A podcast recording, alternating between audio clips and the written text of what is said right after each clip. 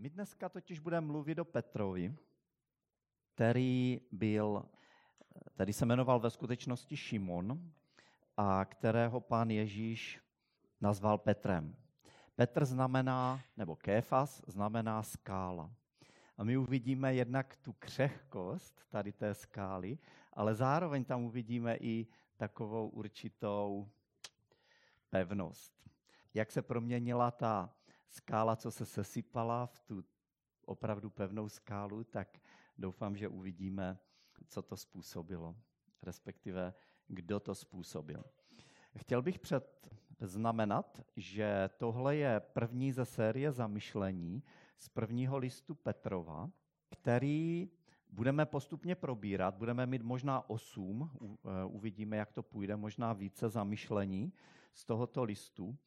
A na mě připadla ta výsada trošinku představit autora, posluchače a taky možná i prostě, co to znamená pro nás. Takže říkám dopředu, že můj text, který mám v zadání, je 1. Petrův 1, 1 až 12, ale že se o tom, k tomu moc nedostanu. Ale to nevadí, protože myslím si, že jsme eh, v minulosti, na minulých pluskách o tom víc mluvili, takže nám to nejsou eh, neznámé verše. Stejně tak, jako, je, jako že to znáte z vaší osobní četby Božího slova. Tak, eh, nejprve tedy, jaký byl Petr. Kým je Petr? Budu mluvit o tom, kdo je to Petr, budu mluvit o tom, vlastně jak, jaký je jeho charakter, budu mluvit o jeho zásadním selhání a taky o jeho zásadní proměně. Petr, jak jsme řekli vlastním jménem Šimon, byl rybářem, čili povolání rybář, bydliště Kafarnaum, což je taková, také městečko, řekl bych, malé městečko na severu Galilejského jezera a stav ženatý. A já musím říct, že kdyby nebyly žádné jiné důkazy, že existuje Bůh a je, že Ježíš Kristus je jeho syn a že to, co držíme v ruce, je jeho slovo, tak příběh Šimona Petra by mě stačil na to, abych byl o tom absolutně přesvědčen. Proč? Protože nevěřím, nemyslím si, nemyslím, že by bylo možné, že by si někdo takový příběh mohl vymyslet. Petr, rybář z Galileje, apoštol Ježíše Krista, prostě jeho příběh musí být pravda, protože ho, by ho nikdo nedokázal vymyslet. Takže nejprve přichází na scénu například v Janově Evangeliu 1.41. Mimochodem Petr je takovou dominantní postavou ve všech evangelích, že máme tam zaznamenáno více pasáží nebo interakcí s Ježíšem než u jakéhokoliv jiného člověka, učedníka, apoštola. Takže on, on vůbec je jako takovou, eh, že, že kdyby jsme měli procha, projít všechny ty pasáže, tak to ani nestihneme přečíst. Ale nejprve na scénu přichází třeba v Janovi 1.41, kdy eh, se setkáváme s Ondřejem, eh, což byl jeho brácha. Ten mu řekl, pojď, našli jsme Mesiáše, našli jsme Krista, vykupitele. No a jako Petr šel, aby se sám přesvědčil. Ve verši 42 je to jeho první setkání s Ježíšem, na které určitě nezapomněl, protože první věc, co, co mu Ježíš řekl, byla, že na něj pohleděl a že mu řekl, ty jsi Šimon, ale budeš se jmenovat Kéfas, což se překládá Petr. Tak si to zkusme představit, že byste se poprvé potkali s někým, koho neznáte, ale třeba byste měli nějaká očekávání od něho a prostě on, on říká, já tě znám, ty jsi Katka, ale budeš se jmenovat Petra. a, takže asi k něčemu takovému tam došlo. O něco později se Petr stal jeden z, jedním z nejbližších Ježíšových učedníků neboli přátel, co byli v jeho nejužším kruhu. A navíc byl jeden ze tří z takového naprosto úzkého kruhu Petr, Jakub a Jan. On byl jedním z té trojice, kteří figurovali v některých událostech, ve kterých ostatních dvanáct nebylo. Eh, pardon, devět nebylo. Neumím počítat. Takže teď si přečteme páté kapitoly Lukáše, verše 1 až 10. A, takže jestli si to hledáte, tak si to prosím můžete najít a nebo sledovat tady eh, vepředu na projektoru. Lukáš 5, 1 až 10. Jednou se na něj lidé tlačili, aby slyšeli boží slovo a on stál u břeha, břehu jezera Genezareckého, což je Galilejské jezero. Tu uviděl, že u břehu jsou dvě lodi. Rybáři z nich vystoupili a vypírali sítě. Vstoupil do jedné z lodí, která patřila Šimonovi a požádal ho, aby odrazil kousek od břehu. Posadil se a z lodi učil zástupy. Když přestal mluvit, řekl Šimonovi, zajeď na hlubinu a spustte své sítě k lovu. Šimon mu odpověděl, mistře, namáhali jsme se celou noc a nic jsme nechytili, ale na tvé slovo spustím sítě.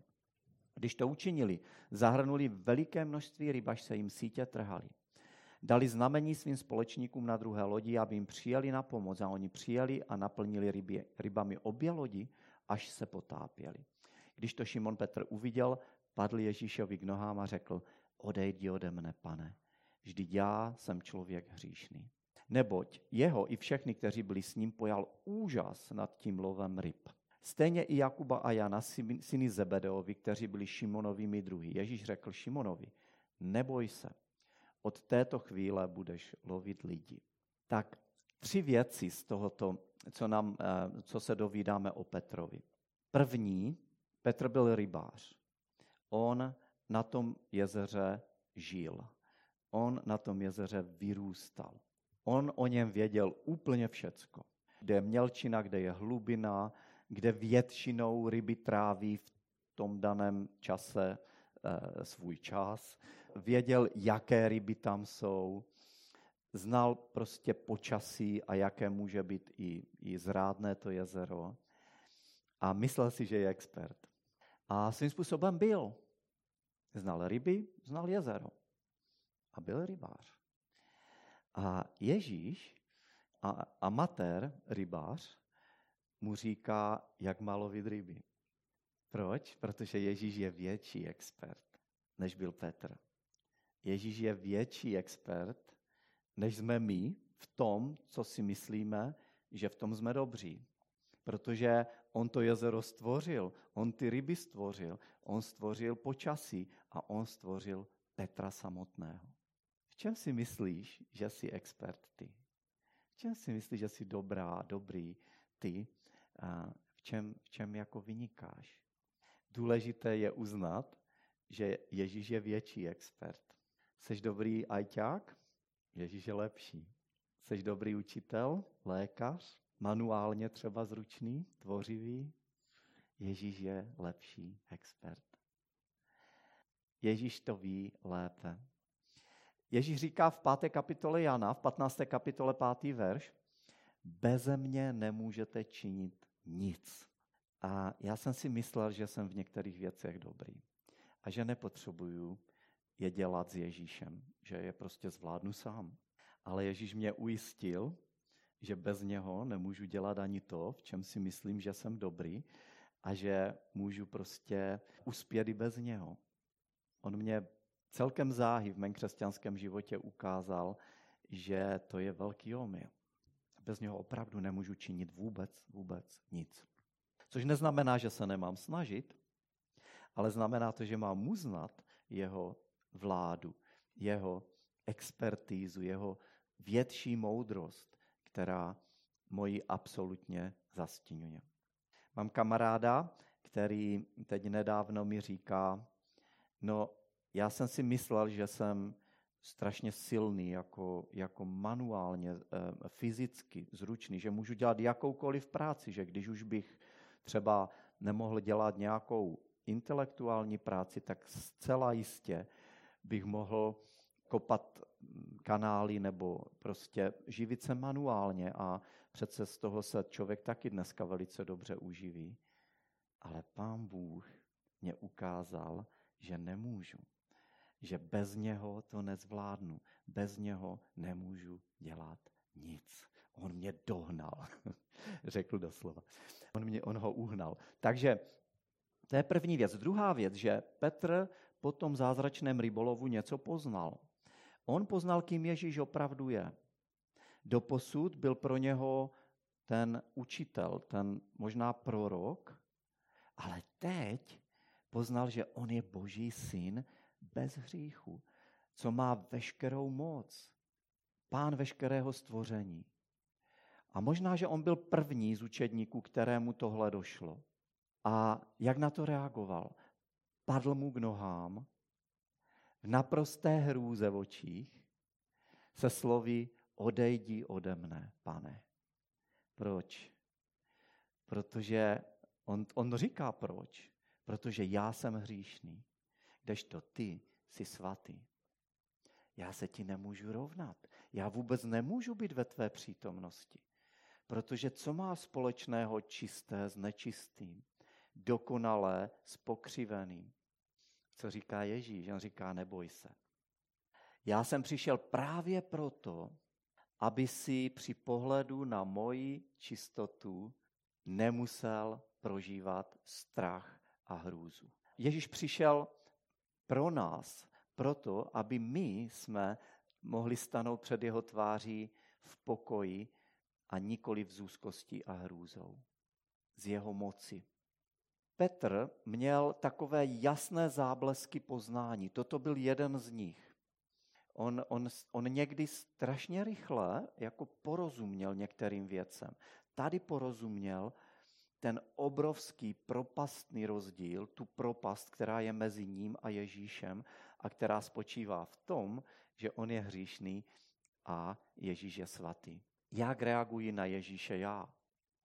Já si myslím, že můžeme mít dvě takové extrémní polohy. Ta první je, že ho berem, že to je náš kamoš. Tak jo, tak prostě jo, my jsme kamarádi, že jo. A vlastně, a druhý extrémní pohled je, že je nám nesmírně daleko, že cítíme hambu, cítíme, cítíme stud a strach, protože víme, že se mu nemůžeme rovnat a že on nás nemůže přijmout v tom stavu, v jakém eh, opravdu jsme. Ale on přišel, aby jsme se před Bohem nemuseli třást strachem a na druhé straně, abychom měli před Bohem úctu, aby jsme si byli vědomi reality. On se stal mým bratrem. Určitě ne kámošem, ale já se nemusím třást strachem, protože nás spojuje tělo a krev, jak říká list Židům. On se stal podobným mně, aby přišel blíž ke mně a k tobě.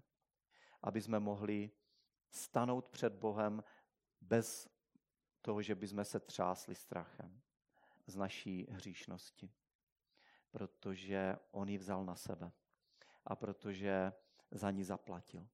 A třetí věc, co bych chtěl poukázat, je, že on říká na konci v tom verši, neboj se, od této chvíle budeš lovit lidi.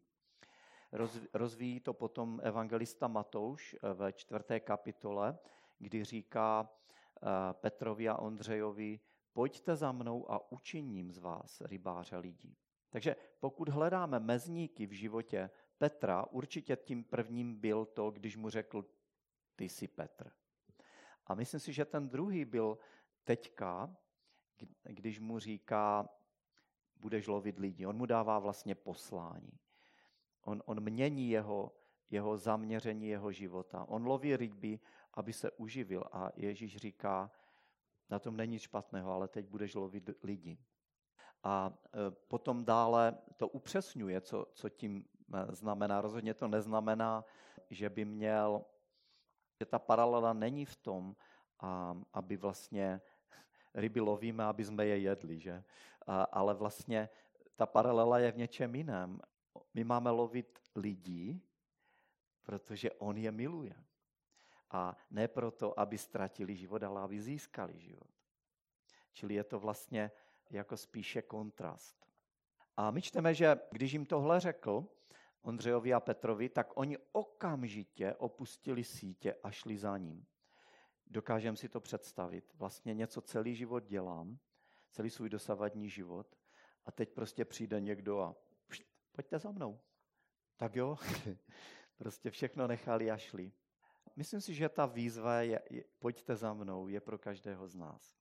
Nejenom pro ty první učedníky. A nemusí to nutně znamenat, že jít za Ježíšem znamená opustit školu, opustit zaměstnání a nevím, třeba stát se misionářem nebo nějakým církevním pracovníkem. Ale znamená to následovat Ježíšovo vedení, kamkoliv ho povede, a to vyžaduje rozhodnutí. Petr a Ondřej to rozhodnutí udělali okamžitě. Nepotřebovali měsíc na rozmyšlenou. Poznali, kým je Ježíš. Poznali, že někdo takový tu ještě nebyl a že následovat ho není oběť, ale výsada. To je prostě možnost, to je výsada, která jim byla nabídnuta a oni nepotřebovali nad tím měsíce přemýšlet. Toto jejich rozhodnutí bylo mnohokrát podrobeno zkoušce.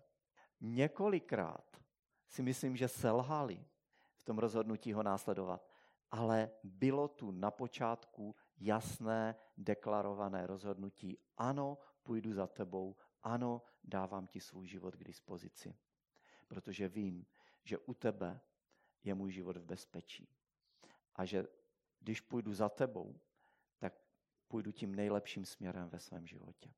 Takže to, bylo, to byla jedna taková zásadní pasáž. Druhá je třeba v Matoušovi 14, 22 až 32, kdy pán Ježíš utišuje bouři a kdy Petr kráčí po vodě. Takže přečteme to.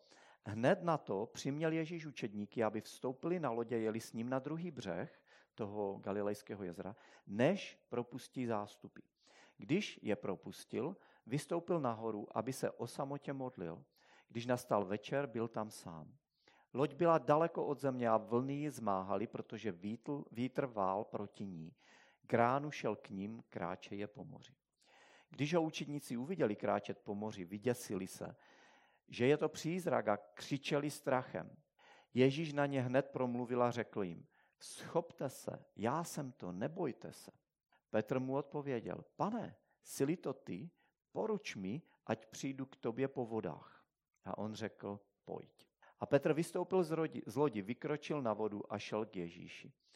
Ale když viděl, jaký je vítr, přepadl ho strach a začal tonout a vykřikl, pane, zachraň mě. Ježíš hned vstáhl z ruku, uchopil ho a řekl mu, ty malověrný, proč si pochyboval? Když vstoupili na loď, vítr se utišil. Tak na základě této pasáže, jaký byl Petr, jaký byl ten mladý Petr. Já myslím, že můžeme říct, že byl odvážný, že? Byl takový, že byl ochoten riskovat. Byl akční. Prostě Ježíš mu řekl, pojď, tak šel. Byl takový, byl takový rychlý. Jo? Jako ostatní učedníci byli pravděpodobně skoprněli hrůzou, a tam je duch nějaký, tam jde. A, a Petr, Petr říká, Ježíš říká, nebojte se, to jsem já. Petr říká, dobře, ale sily to ty, tak, tak jako řekni, ať, ať, ať můžu jít za tebou. A, takže on aspoň něco udělal, on aspoň prostě, i když, že jo, um, vidíme potom, že sice ta jeho odvaha ho brzo odpustila, protože je řečeno, že na začátku věřil, ale pak přestal věřit, když viděl okolnosti, že? Když viděl ty vlny, vítr, když viděl jako te, ty živly rozbouřené, tak dostal strach. No tak kdo by nedostal, tak si vš, tak jako stoup, stojím na vodě a vedle mě třeba dvoumetrová vlna. Já bych určitě strach měl, ale uh, a on taky. A vlastně pak jako říká, že by, no, on, on byl věřící i pochybující. A já si myslím, že on to, to, jaký měl charakter v téhle době, tak on zhrnul sám slovy, jsem člověk hříšný. Ježíš mu ale říká, pojď, následuj mě a já z tebe učiním svůj nástroj. Já budu zdrojem a mocí tvé proměny. Petr vynikal v kladení otázek. Eh, vidíme to v téhle pasáži, že, že vlastně oslovil Ježíše. Ježíši, můžu jít za tebou? Můžu, můžu jít na vodu? Jinde říká, pane, ale kolikrát mám odpustit svému bližnímu? Snad až sedmkrát? Jindy říká, a co my dostaneme, když jsme šli za tebou a odpustili jsme všecko? Ptal se tam, kde druzí zaskočeně mlčeli. A mluvil tam, kde druzí nevěděli, co říct, ale často by bylo lepší, aby neříkal vůbec nic. Aby taky mlčel. Takže to byl Petr, takový, takový opravdu takový originál. A podíváme se na dva zásadní obraty v jeho životě. To první je Petrovo zásadní selhání a to druhé, Petrova naprosto zásadní obnova. To selhání je v Lukášovi 22, 31 až 32, potom eh, od verše 54. Šimone, Šimone, hle, Satan si vyžádal, aby vás směl tříbit jako pšenici. Já jsem však za tebe prosil, aby tvá víra neselhala a ty, až se obrátíš, buď posilou svým bratřím. Prosím, aby jsme si zapamatovali to, jak, jak je, který Ježíš říká, až se obrátíš, buď posilou svým bratřím. Řekl mu, pane, s tebou jsem hotov jít do vězení a na smrt. A Ježíš mu řekl, pravím ti Petře, ještě ani kohout se dnes neozve a ty už třikrát zapřeš, že mě znáš. No a od 54. verše čteme, jak se ta slova naplnila. Pak ho zatkli, to znamená Ježíše, a odvedli do veleknězova domu. Petr šel povzdálí za nimi. Totiž, když ho zatkli, tak všichni učedníci se rozprchli. Ale statečný Petr se rozprchl jenom kousek a když viděl, že prostě ho o někam odvádí, tak je jako potajmu sledoval. A viděl, že je odvedli do veleknězova domu, Pokračuju teď ve čtení Božího slova. 55. Eh, verš. Když zapálili uprostřed nádvoří oheň a sesedli se okolo, přišel mezi něj Petr. A jak seděl tváří k ohni, všimla si ho jedna služka. Pozorně se na něj podívala a řekla, tenhle byl taky s nimi. On zapřel, vůbec ho neznám. A vůbec. Zakrátko jej spatřil někdo jiný a řekl, ty jsi také z nich. A Petr odpověděl, ne, nejsem. Když uplynula asi hodina, tvrdil zase někdo. I tenhle byl určitě s ním, vždyť je z Galileje. Petr řekl, vůbec nevím, o čem mluvíš. A i hned, ještě než domluvil, zakokrhal kohout. Tu se pán obrátil a pohleděl na Petra. A Petr se rozpomenul na slovo, kterému pán řekl, dřív než dnes kohout zakokrhá, zapřež mě třikrát. Vyšel ven a hořce se rozplakal tak to je velmi silný příběh. Na jedné straně Petr říká, půjdu za tebou a i kdyby mě to mělo stát život, i kdyby mě, i kdyby mě to mělo stát vězení, realita byla taková, že, a Ježíš to věděl, že ani zdaleka, že on prostě ho ve skutečnosti zradí. Je tam řečeno takový jeden detail, že Pravděpodobně Ježíš byl pořád jako v tom dvoře, jak ho tam přivedli a jak tak ten Petr tam popocházel od jednoho ohně k druhému, od jednoho služebníka k druhému a každý mu říkal, teď ty jsi taky jako ten, co k němu patří. A, a on je ujišťoval, že ne, tak Ježíš, když to udělal po třetí a zakokrhal kohout, tak je řečeno, Ježíš se obrátil a podíval se na Petra. A já myslím, že Petr zachytil ten pohled. A že tento pohled se mu naprosto vpálil do paměti. Jak? Co bylo, co bylo v očích Ježíše? Spekulovali bychom, ale, ale on, když se na něho podíval, všecko se mu připomenulo. A znovu říká, a znovu si uvědomil, ano, jsem člověk hříšný. Je to největší hlubina v Petrově životě, pravděpodobně. Nejnižší bod, kam kdy klesl. On zklamal, on selhal, on udělal něco, co udělat nechtěl, ani neměl. Zradil Ježíše, kterého si myslel, že ho miluje. Zalhal, aby, aby se nějakým způsobem zachránil. A možná mu ani moc nehrozilo, možná mu hrozilo akorát ze směšnění. Takže Ježíš tím nebyl překvapen. On to věděl, on to předpovídal a On se za něho modlil už dopředu. A říká mu, nevadí, ty až se obrátíš, pak budeš posilovat mé bratry. On s ním měl plán. I v okamžiku toho jeho nejhlubšího selhání. Petr byl naprosto zdrcen poté. Je řečeno, že vyšel ven a hořce se rozplakal. Skála se sesypala.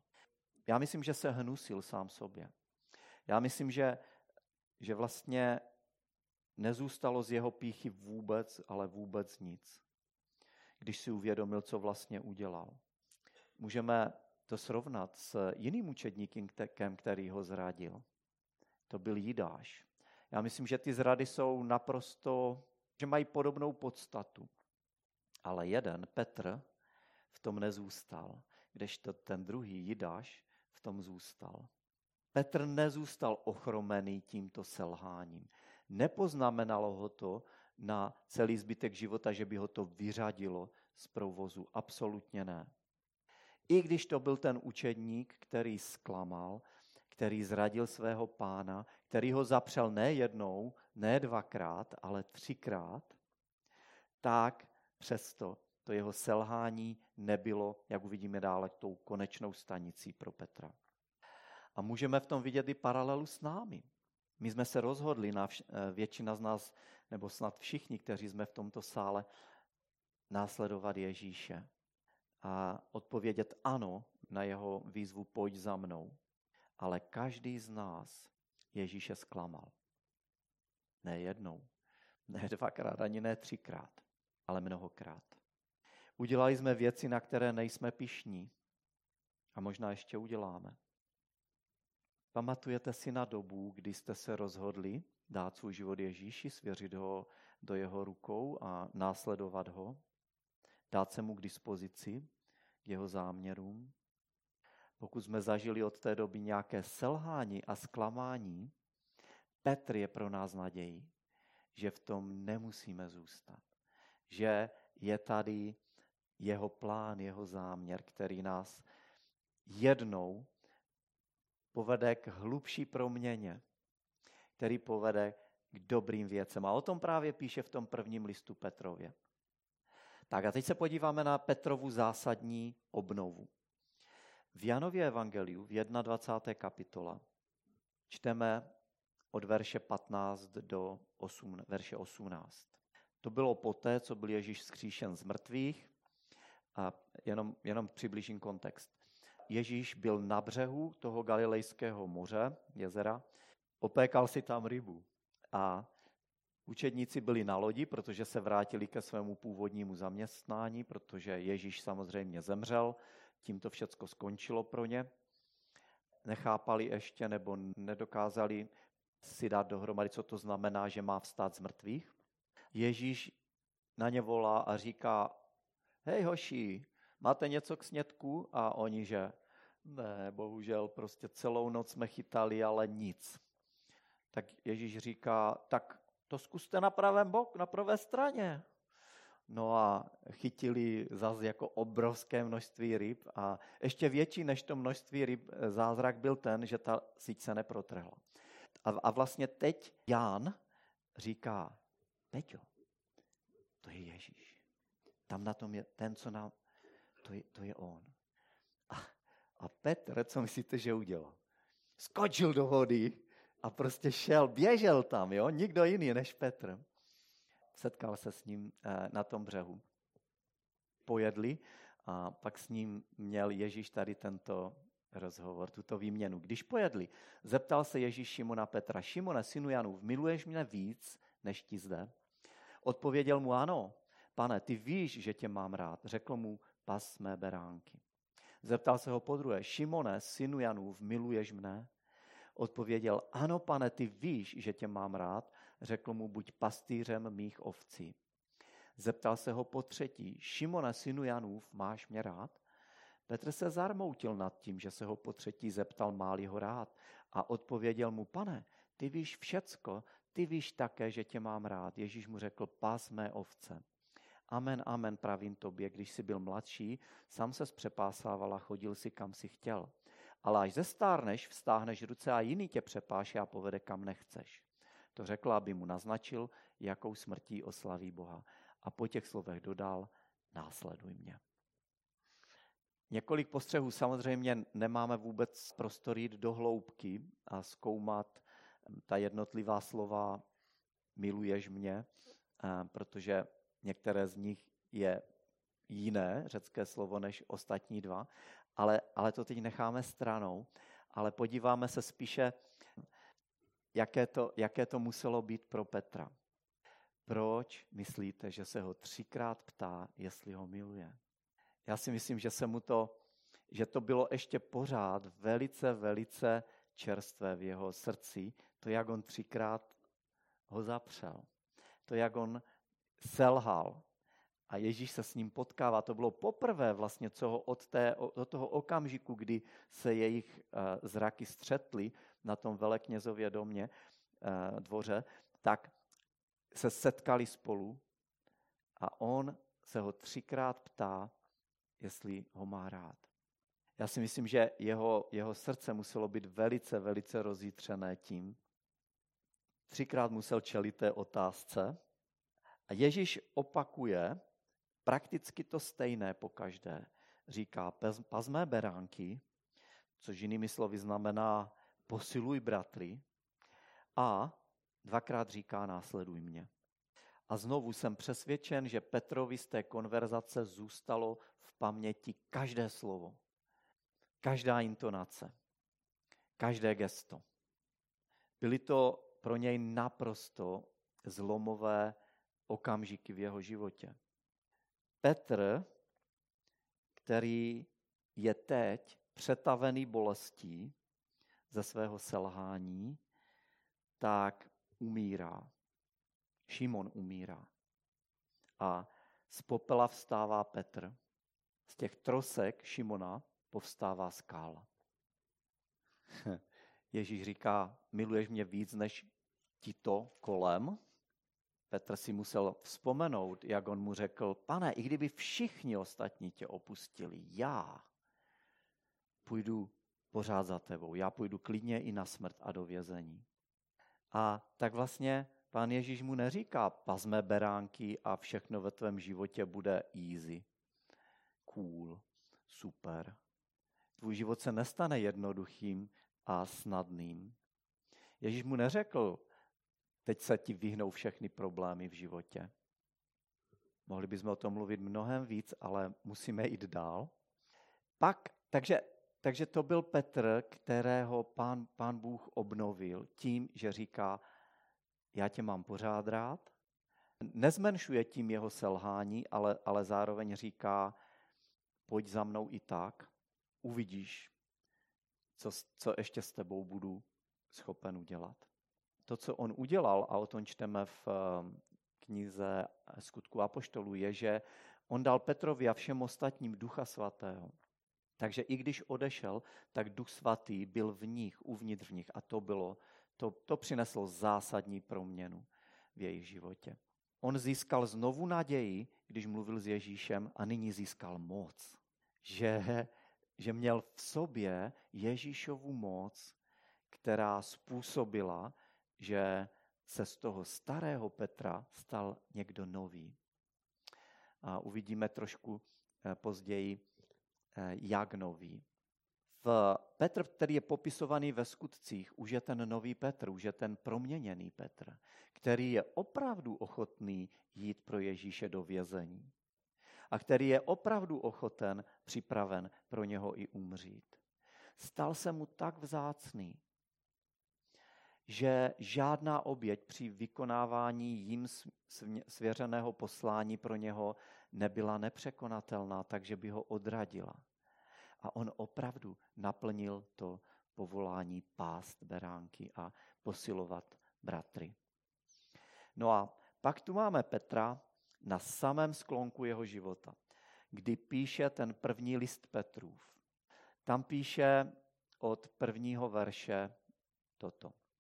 Petr, apoštol Ježíše Krista, vyvoleným, kteří přebývají jako cizinci v diaspoře v Pontu, Galácii, Kapadokii, Ázii a Bitýnii a byli předem vyhlédnutí od Boha Otce a posvěceni duchem, aby se poslušně odevzdali Ježíši Kristu a byli očištěni pokropením jeho krví. Milost vám a pokoj v hojnosti. Veleben buď Bůh a Otec, Pána našeho Ježíše Krista, neboť nám dal ze svého velikého milosrdenství vzkříšením Ježíše Krista nově se narodit k živé naději. Dědictví nehynoucí, neposkvrněný a nevadnoucí je připraveno pro vás v nebesích. A boží moc vás skrze víru střeží ke spasení, které bude odhaleno v posledním čase. Z toho se radujte, i když snad máte ještě nakrátko projít zármutkem rozmanitých zkoušek, aby se pravost vaší víry, mnohem drahocenější než pomíjející zlato, jež přece též bývá zkoušeno ohněm, prokázala k vaší chvále, slávě a cti v den, kdy se zjeví Ježíš Kristus. Ač jste ho neviděli, milujete ho, ač ho ani nyní nevidíte, před v něho věříte a jásáte nevýslovnou vznešenou radostí a tak docházíte cíle víry, spasení duší. Toto spasení hledali a po něm se ptali proroci, kteří prorokovali o milosti, která je vám připravena. Zkoumali, na který čas a na jaké okolnosti ukazuje duch Kristu v nich přítomný, když předem svědčí o utrpeních, jež má Kristus vytrpět, i o veliké slávě, která potom přijde. Jím bylo zjeveno, že tím neslouží sami sobě, nýbrž vám, Ti, kdo vám přinesli evangelium v moci Ducha Svatého seslaného z nebe, zvěstovali vám nyní toto spasení, které i andělé touží spatřit. Tak teďka by mělo začít kázání, ale ono končí. Takže Petr píše těm, kteří přijali víru v Ježíše Krista v oblasti dnešního Turecka, kteří kvůli tomu trpěli. Byli pronásledováni byli vězněni a často i zabíjeni. Píše těm, co momentálně trpí a co v budoucnosti mají trpět ještě víc. Verši, ve verši 8 říká, i když jste ho neviděli, milujete ho. A já myslím, že co on měl na mysli? Já jsem ho viděl. Já jsem s ním mluvil. Já jsem se ho dotýkal. Já jsem poslouchal jeho slova. A já jsem ho zradil. Ale teď už ho také miluji. Ale vy jste ho nepotřebovali vidět, abyste ho milovali. Já ano. A povzbuzuje je, čili přesně naplňuje to, budeš posilovat mé bratry. Verši 6 a 7 eh, říká, že bolest a utrpení, kterým procházejí, tak nemusí oslabit jejich víru, ale právě naopak může ji posílit. Jak? O tom jsme mluvili v některé z eh, těch předchozích plusek. Tři věci. Tak, že se mají podívat do minulosti, na to, co pro ně pán Ježíš udělal, konkrétně na kříži, na jeho dílo na kříži, kdy je vykoupil, vzal na sebe jejich hříchy a pak do budoucnosti a připomenout si, co pro ně vzkříšený Kristus přichystal, jak úžasné dědictví mají v nebi, jak, jak živou naději mají tehdy, až se s ním setkají po své smrti nebo při jeho příchodu, jak nevyčíslitelný poklad tam na ně čeká. A nakonec tím, že se podívají do hloubky. Tím, že si připomenou, jak je pro náš každodenní život a dokonce i pro naše těžkosti, kterými procházíme, relevantní evangelium, nad kterým stojí v úžasu dokonce i andělé. On říká, píšu vám jako apoštol Pána Ježíše Krista.